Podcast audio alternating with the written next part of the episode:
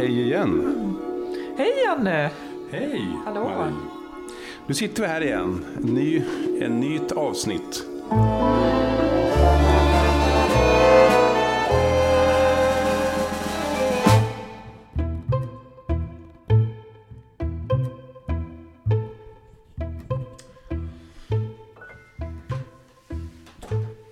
Ja, god dag och välkomna till avsnitt 7. Och idag ska vi tala om eh, skogens betydelse i Sverige och för oss själva. Vår inre känsla för skogen och vad skogens betydelse kanske är ja, i framtiden.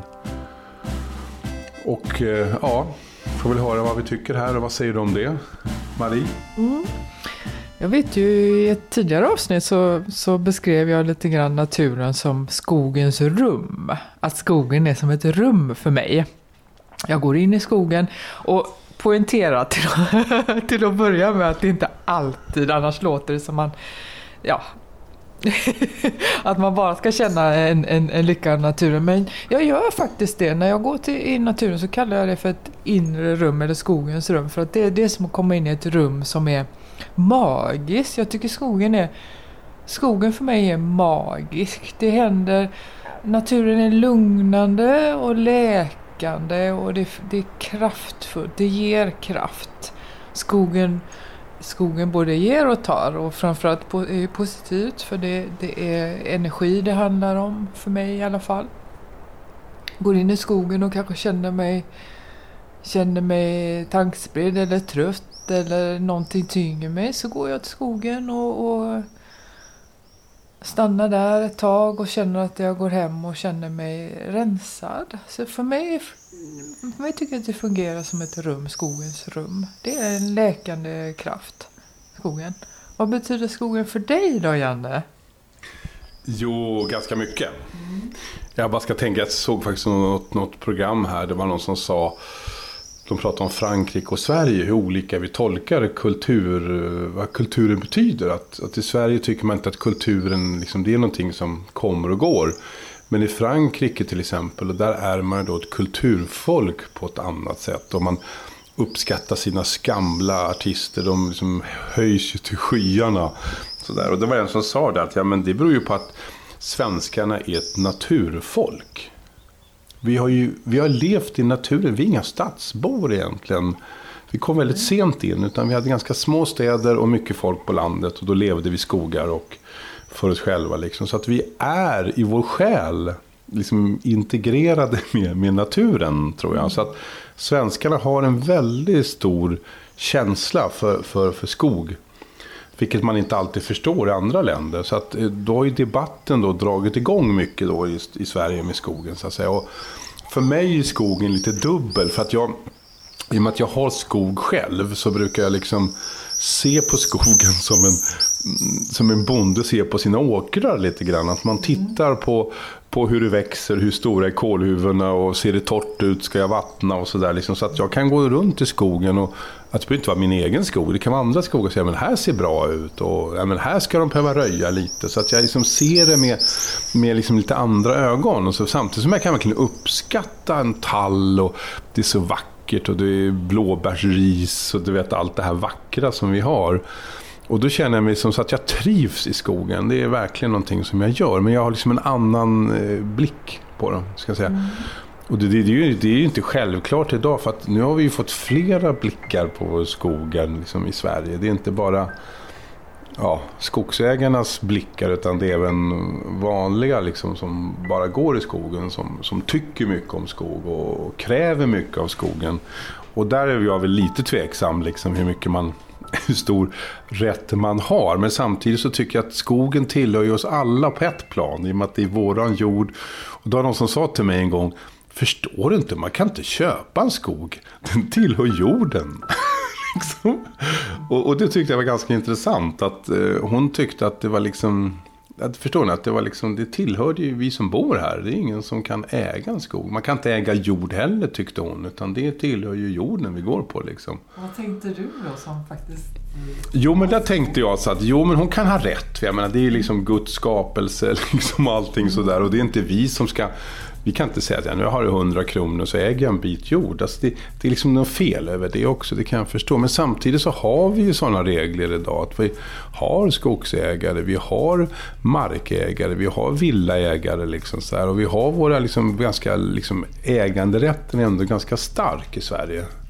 Det är starkare i vissa andra länder. Men och då har jag sagt, att vi gjort en kompromiss här som att vi har rätt att äga saker men så har vi införskaffat allemansrätten vilket jag tycker är jättebra. För jag älskar ju att folk går i min skog och plockar hjortron och, mm. och, och, och, och, ved även liksom sådär och fixar. Så det, det, tycker jag är ett bra. Men så måste man ju så se över vad, vad, hur, mycket, hur långt kan allemansrätten gå och hur långt ska skogsägarrätten gå.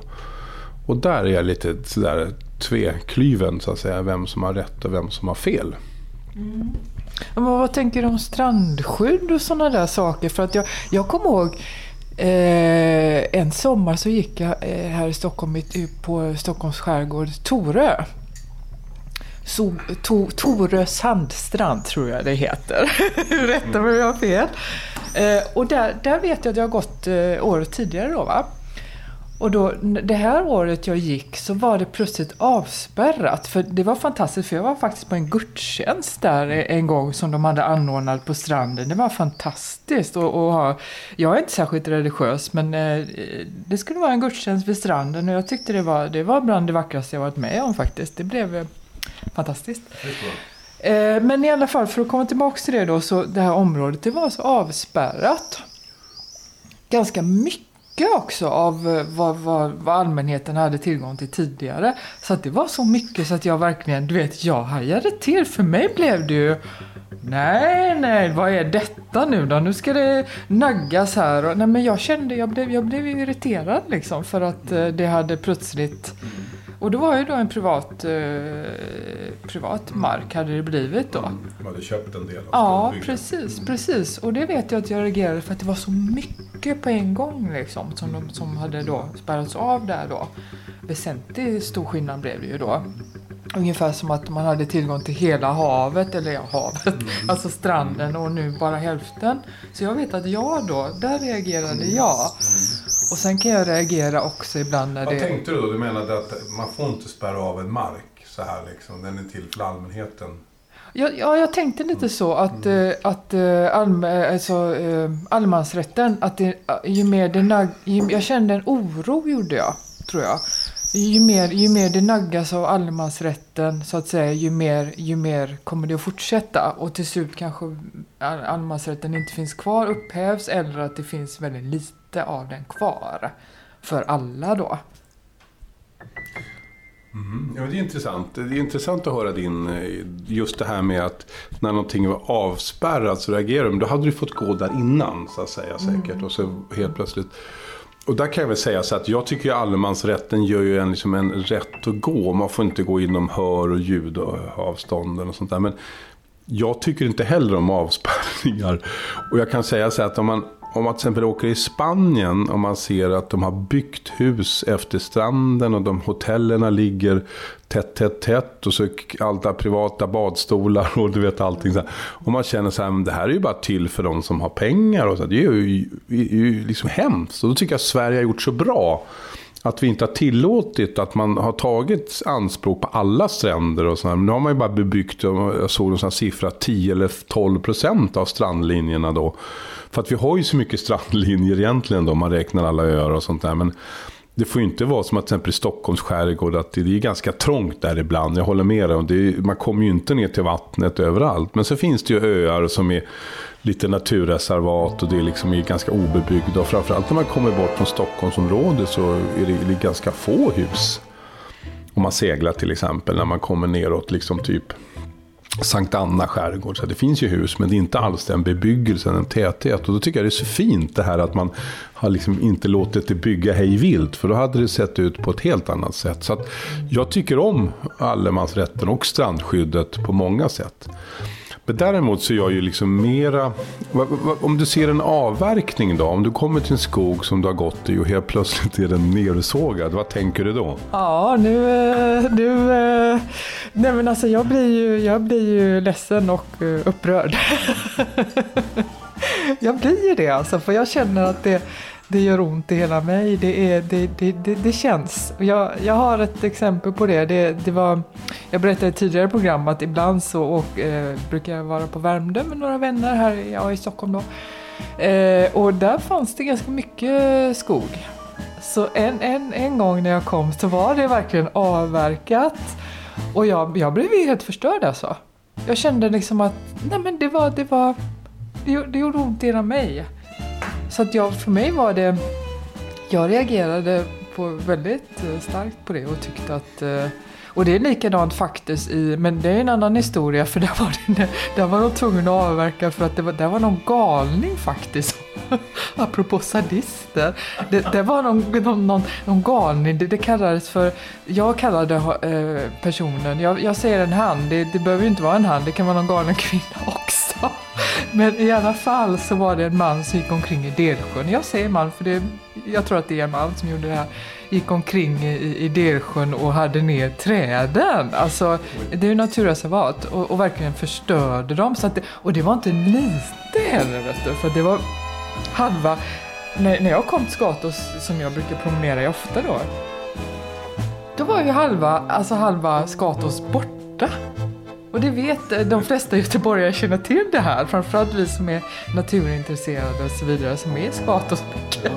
Alltså man fick ju, man fick ju en chock när man kom upp i skogen. Och han, de har inte fått tag i den här personen som, som gjorde det här. Så det var en illegal avverkning? Ja, det var det. Han snodde inte virke utan han bara fällde? Han bara fällde. Ja, Han, han, eh, gjorde, han skadade träden på något sätt, eh, konstaterade Det de ju då. varit mentalt sjuk. Ja, det måste, ja, givetvis, givetvis. Så det, har ju, det är ju en helt annan historia, men jag kommer att tänka att det var lite så när träden på något sätt, eh, men det där var ju en sjuk människa som liksom, det, det, Men det finns ju friska människor som avverkar också. ja precis. Så att det, det, det, nej men det, på Värmdö var det ju det. Normal avverkan, men jag, blev, jag vet att jag blev ledsen och framförallt tänkte jag hoppas det inte blir för mycket av det. Mm.